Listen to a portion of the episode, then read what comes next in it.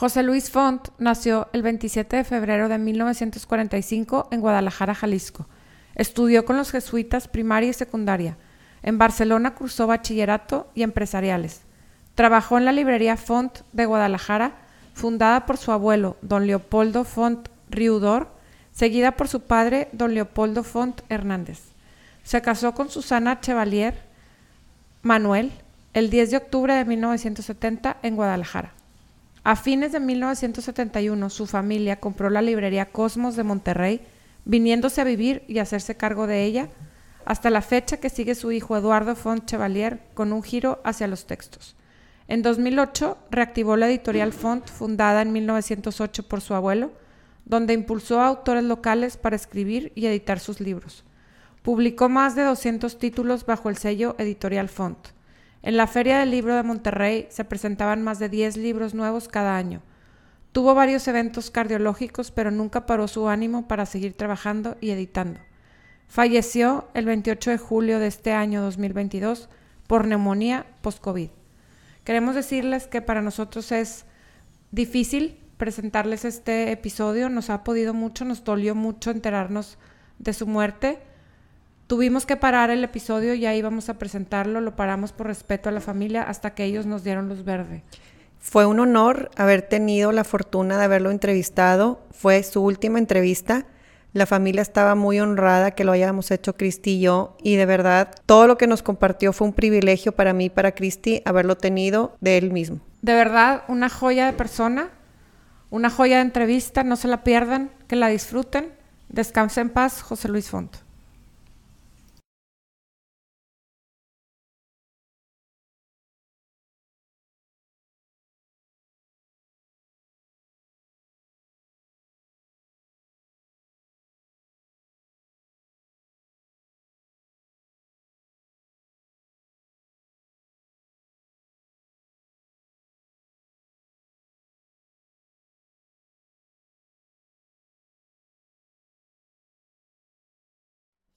Hola, bienvenidos a otro episodio especial de En la misma página.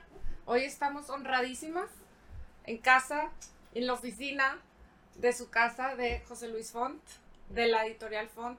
Es un honor para nosotros, muchísimas gracias por recibirnos. Este, tenemos muchísimo que aprender de usted, nosotros y toda la gente que nos va a escuchar. Gracias por el tiempo y gracias por todo lo que va a compartir con nosotros. Gracias a ustedes de estar aquí en su casa.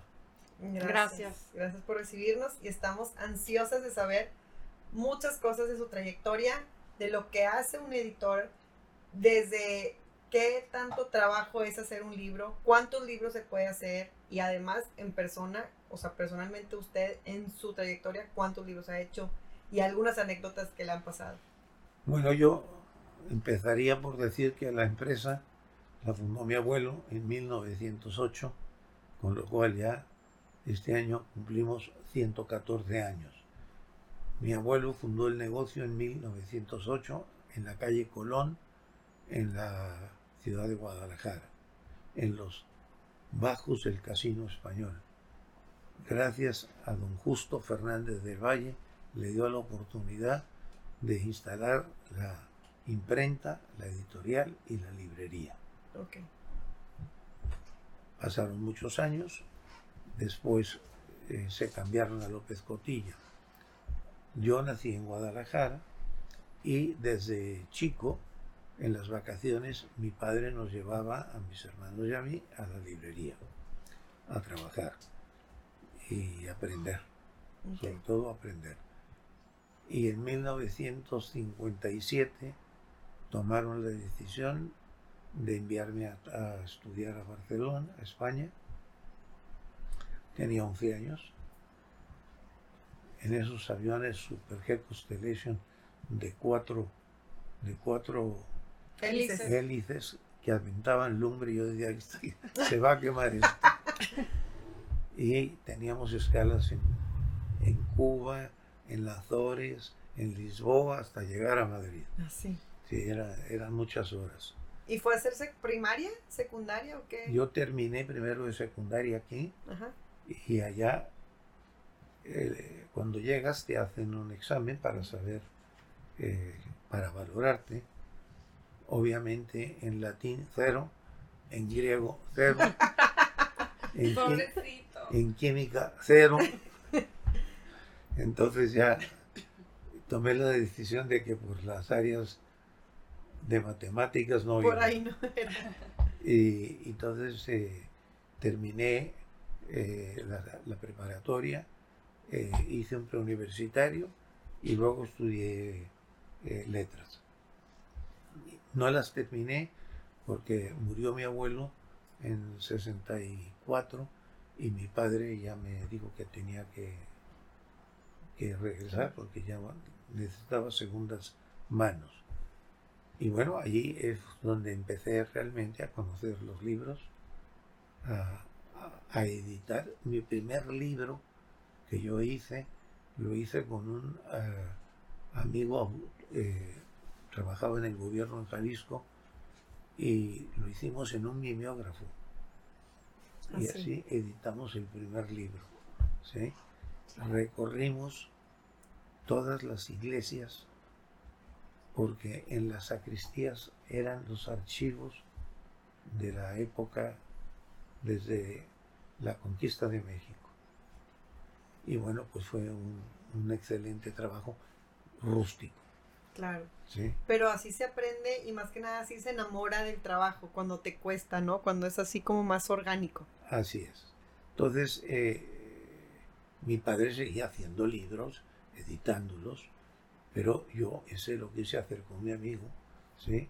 Y bueno, este, eh, así eh, seguimos hasta que en 1970 vine a una convención a Monterrey y eh, los dueños de la librería Cosmos, don Alfredo Gracia y doña y la señora Lordwy, me ofrecieron la librería. Y, y bueno, sí teníamos conocimiento de esta librería y de la librería FON, que fuera de las del DF, eran las dos mejores librerías que había. Y entonces, eh, en 1971, la compramos y me vine, yo me casé en el 70 y en 71 me vine ya esperando a Jackie, mi hija, y, y, compramos la librería. Me hice cargo de ella. Y aquí tengo un, un recuerdo, ese que está ahí, de un artículo que publiqué en el norte cuando murió don Alfredo. Un ah. gran personaje, un excelente librero y del cual aprendí mucho. Por su amistad y demás. Aquí es donde empezamos que empiezo a tratar a los maestros del tecnológico.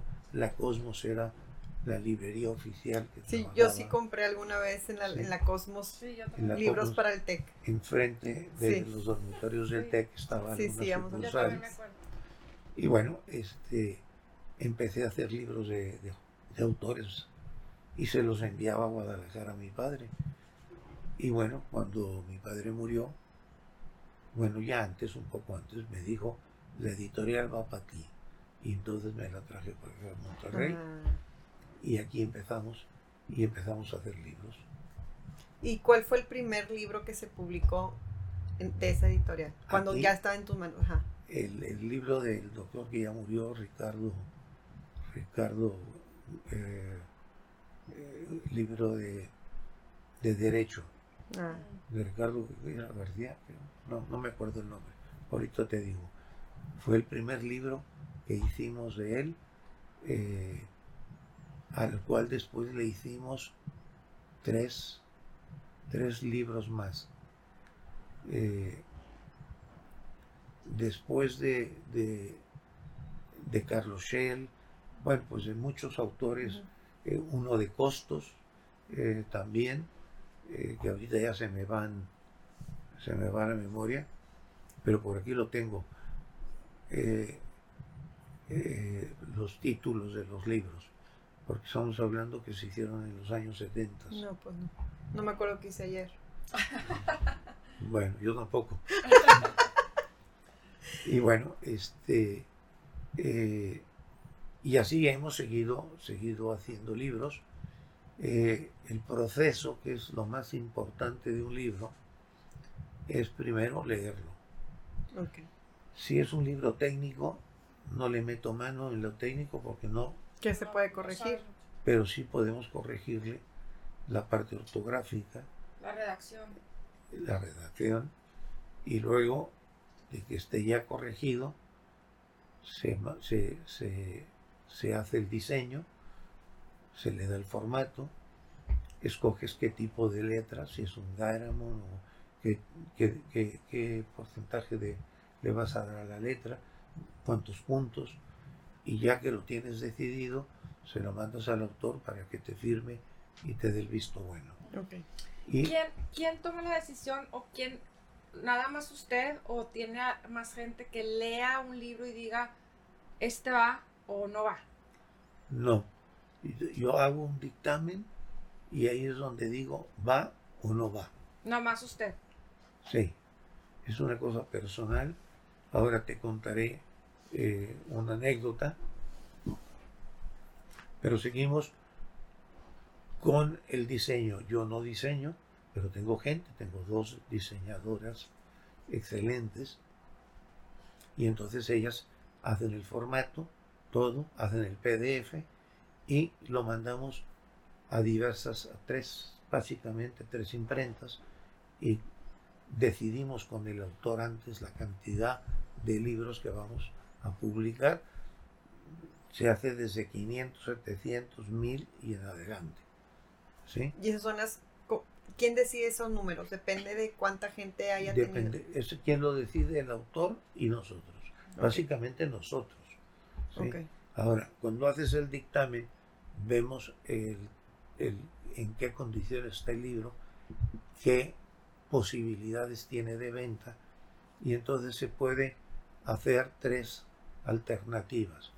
Una, yo le hago el libro y que el autor lo pague, yo le entrego yo le ayudo a su distribución en las librerías, pero el libro es de él y él lo paga. Hay una segunda opción cuando el libro lo vemos entre los dos. Que no va a pegar tanto. Que no va a pegar, hacemos 30% eh, eh, la, la, editorial y 70% el autor. Cuando vemos que el libro sí tiene posibilidades, y entonces lo hacemos 50-50 y cuando el libro lo vemos que es muy bueno pero el autor no tiene posibilidades entonces la editorial hace el 100%. ¿Y en qué momento llega el autor a la editorial? ¿Desde que ya tiene una, un ejemplo de lo que quiere escribir o ya el libro completo? No, generalmente te voy, la idea. Te voy a enseñar, por ejemplo, ahorita eh, es un libro de, del señor Rivero, del director de Banregio, y me manda un, un proyecto. No lo tiene terminado. Entonces, yo tengo gente que va y lo contacta y hacen citas dependiendo de trabajos. Claro, sí, se acomodan a Se acomodan y entonces este, le, le ayuda a escribir el libro. Ok. Y esos ghostwriters que le llaman, esos escritores que se ponen y escriben casi todo el libro, pero dan como la cara a otras personas, ¿hay mucho todavía o se prefiere que no lo hagan? Bueno, por ejemplo, aquí, cuando llega un autor, viene, me hace una cita y yo le digo, este, me tienes que traer eh, me tienes que traer el libro engargolado y un USB. Okay. ¿Sí? Entonces me lo trae y estos son estos que tengo aquí están por leerse. Todavía no los lee ninguno. No, porque me llega mucho trabajo. Acabamos de sacar el bullying, el de las estrellas. Este eh, está ahorita, está ahorita en, en proceso eh, un, un, poemario, está en proceso un libro de cuentos, entonces, eh, lo que me falta es tiempo. Para leer más. Entonces, a todos nos falta. Fíjate, aquí, aquí tengo otro, ¿sí? Es, aquí, por ejemplo, eh, ya, eh, ya tengo el dictamen y la cotización para publicar su libro. El libro se llama Su Majestad. ¿Sí? Entonces eh, ya me contestó y quedamos de vernos. Y de cuando se lo entregan y le da el visto bueno, ¿cuánto tiempo sale a la publicación? O sea, ¿cuánto tiempo pasa para que se publique y lo Cuando ya decidimos, un libro tarda, bueno, debo empezar por decirle que un libro no debe tener prisa, Ah. hay que sacarlo bien. Entonces, primero hay que leerlo, hay que corregirlo, luego hay que diseñarlo, hay que diseñar la portada, la portada, el autor nos da su, eh, lo, que, lo que él cree que, que puede ser bueno para el libro y nosotros le hacemos tres o cuatro o cinco buscando que la portada sea atractiva para la gente, Claro. que es lo que para un libro. Claro. Sí. Sí, sí, la totalmente. gente. Sí, ah, caray, este título. Yo, yo sí me voy mucho por la portada del libro Sí, en sí. muchas ocasiones, que no sabes qué leer y vas Y- a la Y librería. fíjate, aquí tengo, por ejemplo, México y su realidad. Este, está el secuestro y Todos está. no los ha leído, ¿verdad? No. Pactos de oscuridad. ¿Sí? Son novelas. El secuestro por Fátima. El México y la realidad, que está muy bueno. De Antonio Fuentes. Y este, estos dos. Y este, por ejemplo, es un libro que no debería enseñarlo. Pero tú le cortas ahí lo que quieras cortarle. Es un libro, es un libro que tengo cinco nietos que están en, este- en estos colegios. Ah, sí. ¡Ah! Ya lo quiero leer. A ver, entonces eh, te digo, es el, el término de un libro. eh, la impresión se tarda de 15 a 20 días. La impresión. Eh, el diseño eh, pues es bastante. Si no tenemos muchos libros por delante, pues sale rápido. Lo más tardado es la corrección y moverle al autor las cosas sin que cambie su idea o su perspectiva que, que tiene. Y eso, bueno, pues este eh, lo hemos logrado. ¿Cuántos libros he publicado? Pues yo creo que arriba, aquí en Monterrey, arriba de 300 o 400. Ay, wow. Sí, desde que llegué. Qué padre. ¿Y Ah. tiene, tiene algún favorito? No, ya nos dijo que no, ¿verdad? no todos los quiero igual. Al- al- al- algunos algunos les, le- les tengo que poner el pie, pero, pero los quiero igual. Le echa ganas. Pero ¿cuál es el género que más disfruta de los que han publicado? ¿Cuál es el, como que veo Me que tiene mucho de historia, Me de gusta política? la historia, me gusta la historia, me gusta la novela, me gusta la poesía, aunque no se vende mucho. Este, y, y bueno, eh, los libros técnicos, por lo menos, pues no. no Por ejemplo, los de Carlos Shell, eh, es un maestro del TEC, ya está jubilado, está en el EGADE. Eh, pues nomás los leo y le puedo corregir cualquier cosita. Están muy... Pues no, Sí. No lo entiendo. le puedo dar la vuelta. ¿no? ¿Y Pues- cuál es algún, o, o los mayores hit- hits que han tenido, o los más vendidos, o así que se acuerde de, este fue un exitazo, este otro también? Bueno, eh, hablábamos de la señora eh, Ruth y se vendió muy bien.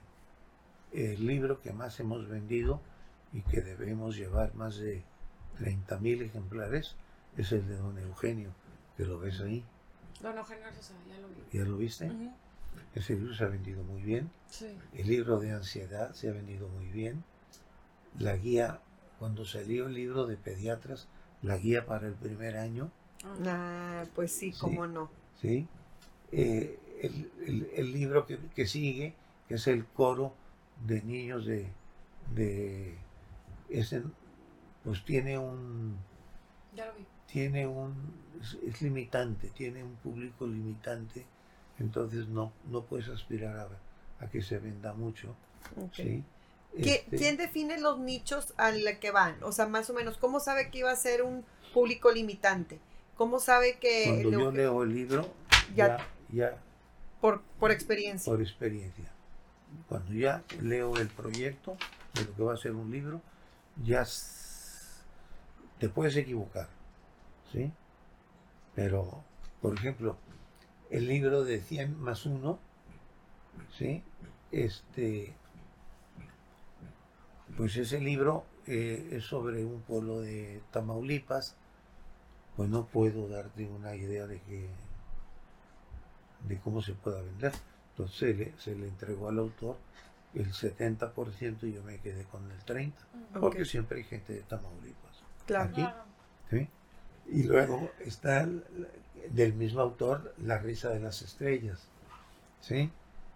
Y, bueno, este, necesitaría pararme y te voy a, estropear aquí. Eh, por ejemplo, los primeros libros, los tres primeros libros que le hicimos al doctor César Lozano. Ah, sí, sí, sé quién es, porque he ido a una conferencia de él. Bueno, en una feria del libro en un día vendimos mil libros. Así. Ah, Muy taquillero. Uf. Y sobre todo, señoras. Sí. Pues la mayoría de las cosas que dice está para señoras, está dirigido, señoras, para mujeres. Está dirigido.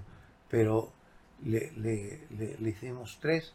Eh, luego teníamos tanto éxito con él que vinieron las grandes editoriales de México a llevárselo. Ah, sí. Y él, él vino conmigo teníamos un contrato y le dije, tú eres mi amigo César de toda la vida y encantado. El contrato se rompe, no hay bronca y este te, vas con ellos. Y él logró que en Monterrey yo siguiera distribuyendo los libros. Ah, le dio ahí. a cambio de que ellos vendieran en Europa, en Estados Unidos, el sur de Estados Unidos vendieron mucho, Centro y Sudamérica. ¿En español o se tradujo en, al inglés? En español para todo, todo el, el sur de Estados Unidos. El sureste de Estados Unidos. ¿Usted lo que publica se vende aquí en Monterrey nada más o en todo México? ¿Cómo funciona? De donde nos llegue pedidos. Nos pueden llegar pedidos de Cancún, nos pueden llegar pedidos de México. O sea, eh, no tenemos una limitante. No tenemos una limitante, o sea, eh, tenemos un catálogo, ese se, se, hace, se publica y eh, tomas la decisión, oye, me interesó el libro, el tema, y, ahora hay alumnos, por ejemplo, exalumnos del TEC que no son de Monterrey, hay una mayoría muy fuerte. Claro, de foráneos, claro. De foráneos, y te siguen pidiendo libros. Y por ejemplo, ¿qué pasa? A ver, ¿cómo pongo la, la pregunta? ¿Qué pasa cuando, por ejemplo, quieren hacer un libro, ¿verdad? Y ahorita los, los jóvenes, sobre todo, que son los que quieren escribir, o las nuevas generaciones, y deciden brincarse al editor y publicar el mismo en, internet o en digital su libro. Sí, eh, no estamos peleados con ningún proyecto de que salga desde, que, desde que hubo los libros que metías en Digital. ah, sí. ¿sí? Eh, digitales, eh, no, no, no estamos peleados. La cultura no puede tener limitaciones. Pero sí te puedo decir que a mí en lo personal me gustan los libros en papel. Los físicos, claro. Hasta como huelen y todo. Desde que sale un libro, qué bonito. Claro. Claro que ya lo leíste, claro que ya lo conoces, porque tú lo hiciste. ¿sí? Yo, por ejemplo, el de, el de, el de esta, no lo he leído, lo voy a empezar a leer. ¿sí? ¿Sí? En tiempecitos, el de, el de, el de, lo que veo que trata sobre Carvajal. Mm. ¿Sí? y se puso muy de moda Carvajal ahorita aquí en Monterrey porque todos estábamos con el tema de... Pues sí, porque... Lo de los sefarditas. Los sefarditas que llegaron de España, que entran para... ya estaba la Inquisición en México, y entonces entran sobre el lado de Tamaulipas, suben a Nuevo León, y, y Nuevo León y Coahuila. Y entonces pues cambian de nombres y de para que no los persiguiera aún así la Inquisición los persiguió, porque salen de España porque les da dos alternativas. o te marchas o te haces converso. Claro. Entonces, la gran mayoría se marchó al centro de Europa o América y algunos, algunos eh, eh, se hicieron conversos, conversos a lo mejor a su conveniencia. Claro. Yo, por ejemplo, eh, por parte de mi madre, supongo que deben venir de, descendencia judía, porque mi abuelo se llamaba Elías, su hermano Moisés. Eh, claro. Oh, todos tenían nombres, entonces supongo que aunque ellos vinieron de España, este, porque ellos nacieron en España, se vinieron acá, a México, eh, supongo que vienen de una descendencia de conversos. Claro, sí. Como ya no hay la bronca, pues ya te puedes poner como quieres. Pero en la época de la Inquisición, pues sí, los, les daban. Claro, claro, sí. Les daban mate. Ay, qué feo. Pero sí. Sí. Entonces, bueno, eh, te iba, te iba, te iba a leer y tú de esto decides qué, qué poner. Eh, voy a empezar por este que es más, más, más antiguo Dice, al iniciar la década de los ochentas, después de más de 20 años de vivir en el mundo de los libros, en Librería Fontesea, Guadalajara, Jalisco, y de la Librería Cosmos de Monterrey, mi padre me cedió la difícil tarea de dirigir la editorial Font, fundada por mi abuelo en 1908, por lo que este año cumplimos 114 años de trabajo ininterrumpido Hoy quiero hacer un breve recuento tanto de las vicisitudes como de las innumerables satisfacciones que durante un siglo y una década ha venido sorteando la editorial. Así como en la década de los 80 vivíamos bonanzas, en 1994 sufrimos las graves consecuencias de aquello que llamaron el error de diciembre y que muchos luchamos incansablemente por salir airosos de aquella terrible situación económica. A pesar de todo, la editorial se mantuvo en pie y, hoy todavía es día que nos lleva de la mano con nuevos rumbos y tiempos.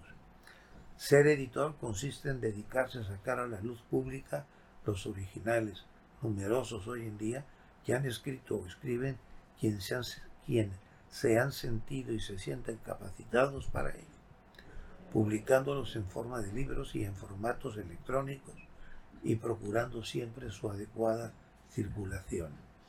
En el fondo, la actividad editorial puede compararse con la campesina, ya que en los campos germinan y se multiplican las semillas materiales y en las editoriales germinan y se multiplican las semillas intelectuales. Conforme el símil, pan de trigo para el hambre de sus cuerpos pan de ideas para la, pan de ideas para el hambre de sus almas. Ambos elementos, pan de trigo y pan de ideas, son mutuamente indispensables para el buen funcionamiento de una casa editorial. Por otra parte, en un aspecto más realista y menos poético, el ser editor conlleva riesgos al invertir lo necesario para pagar desde correcciones, diseños, impresiones, encuadernaciones, publicidad necesaria para dar a conocer público los libros a través de las librerías y ferias del libro. De aquí la gran importancia que entraña para un editorial estar capacitada para la buena elección de originales, ya que exige tener una buena cultura o bien contar con idóneos asesores.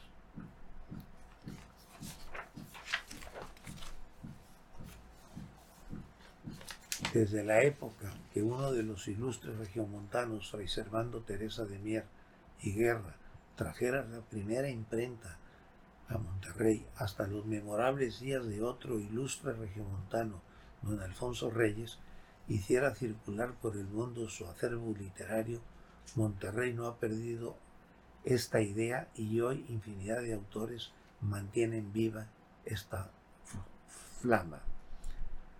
Mi profesión tiene otra cara, un lado hermoso que sirve para que el hombre, al cabo de los años, no se pregunte si solo consiguió algo más que ganar dinero, El editor debe ser industrial y comerciante. Sin embargo, es fundamental que también sea un hombre con espíritu noble y estar ligado al desarrollo presente y futuro de la cultura y del pensamiento.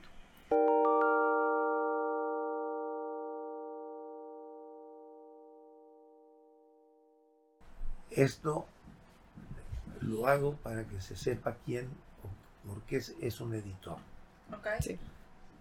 Dice, a veces se piensa que el editor es el prototipo de la felicidad y que pertenece a una de las raras categorías de mortales cuya divina maldición de ganar el pan con el esfuerzo y sudor de su mente se convierte en un deleite. Nuestro oficio es editar y ese oficio alude a una vocación vocación que convoca e implica todas las delicadezas de una elevada artesanía y todas las complicaciones de una finísima ciencia. Por ello hay que contar con el disfrute permanente de ese misterioso influjo que los libros, las palabras. Y para conocer el entramado correcto y armonioso de las palabras, éstas demandan una concentrada soledad. No puedes estar que te interrumpa cuando estás concentrado. Volviendo al editor, eso del polvo de los siglos no es una figura retórica. Existe ese polvo sagrado que el tiempo deposita sobre los volúmenes que al contacto con sus hojas defienden al organismo del editor de los peligros de la vida sedentaria y le permiten una larga supervivencia esperamos sobrevivir al coronavirus. La profesión del editor tiene naturalmente muchos sinsabores. Sin embargo, reporta en compensación grandes satisfacciones íntimas y plurales donde nos vemos involucrados en un aire de comprensiva fraternidad por el tetraeslabón literario, autor, editor y librero. Y por supuesto, ustedes los lectores. De libros se pueden decir muchas cosas, pero lo mejor que puedo decir de él es que cumple con aquello de que las experiencias nacen las palabras. Las palabras engendran palabras que podrán convertirse en historias que le van a dar luz a su libro. Pues está súper interesante todo lo que nos contó, todo lo que nos platicó. Lo que a mí más me gustó fue los ejemplares de Don Quijote. De Don Quijote. Porque a mi papá le encanta y también colecciona y eso es una joya, yo sé. Sí. Y la pasión que tiene y que transmite por los libros y cada uno cómo habla de cada y cómo los conoce, se ve que es por pasión. Pues sí, eh, eh, yo digo que un libro es como un hijo. Entonces vas a intentar hacerlo mejor. ¿sí? Siempre no hay un libro perfecto. Siempre hay algo que se va. Ya sea en la corrección, ya sea a la hora de teclear un punto, una coma, un acento. O sea, puedes encontrar. Intentamos eh, pues ser lo más perfectos posibles a la hora de sacar el libro. Pero necesitamos que junto con el autor, antes de mandarlo a imprimir, que lo revise. Claro, y si ha el visto bueno, pues ya. Ya, se va, se va. Y aún así, con esas, te puedo decir que no hay un libro perfecto. Como salvo, persona. salvo los Quijotes. no más. Y entonces quería ver, este, el rincón del, mundo, su preferido, el rincón preferido del mundo, en cualquier lugar del mundo, ¿cuál es? Tengo dos. A ver. Aquí, Chapala. Chapala. Chapala, de Jalisco. ¿Y qué tal ahí? ¿Qué hay ahí? La laguna. Ay, o sea, pero... La laguna, y ahí tuvieron casa mis, mis abuelos, la continuaron mis padres, tuvieron casa los abuelos de mi esposa. Allí conocí a mi mujer. Lleno de sentimentalismos. y allí nos declaramos novios. En el malecón. En el, en el malecón de Chapala. Y podría decirte que mi segundo Barcelona, Barcelona. donde estudié. Bueno, ¿y qué consejo le daría al José Luis de hace, o de 10 años, del niño José Luis? ¿Qué consejo le daría? Que haga mejor las cosas. Pero no se exijan tanto, pero pues los hizo muy bien. No, no, sí comete uno errores. Uno comete errores. Y a ver, este es el último que le voy a preguntar. ¿Cuál fue el, primer concierto o, o- o de grupo de, de rock o así que haya ido? De música. Pues fue en España cuando estaba de estudiante. Es la época en que tienes de 15 a 17, 18 años. Es, en aquella época eran los Beatles, Los Beatles. 60, 70, más o Pues menos. sí. ¿Qué hace en sus tiempos libres cuando no está leyendo? ¿Qué le gusta Ah. hacer? Fíjate, este, me gusta ayudarle a Susana, el jardín, este, leer. O sea, cuando no tengo, cuando, cuando dejo de, de trabajar, por ejemplo, eh, el libro De este Gaby Riveros. por eh, requiere de un tiempo, Sí. ¿sí? Y, y luego eh, eh, ya a las 8, 7, 8 de la noche eh, cenamos y me pongo a oír las noticias que me quitan el sueño. ¿Y la comida preferida? ¿Cuál es su comida preferida? Una paella, Ah, pues sí. Muy rica también. una paella. Muy bien. Pues bueno, queremos agradecerle muchísimo su tiempo. Gracias por todo lo que compartió con nosotros, por abrirnos su casa, su oficina, su vida. Gracias pues a ustedes, es un placer y, y invitar a que se animen a seguir escribiendo. México necesita de lectores. Y hoy estos aparatos, estos aparatos nos quitan mucho tiempo, De acuerdo. pero Sí. México necesita de lectores. Es el mejor consejo. Pues sí, ¿para qué me meto a la política? De eso mejor me hablamos. Sí, de eso mejor ni hablamos. Muchas gracias. No, encantado, encantado. Gracias. Traemos un, un regalito para usted. Es para que se tome su té, su Ah, cafecito, su Pues muchas vino. gracias, muy amable. No, no, no deberían hacer nada porque es, para mí es un placer haberlas conocido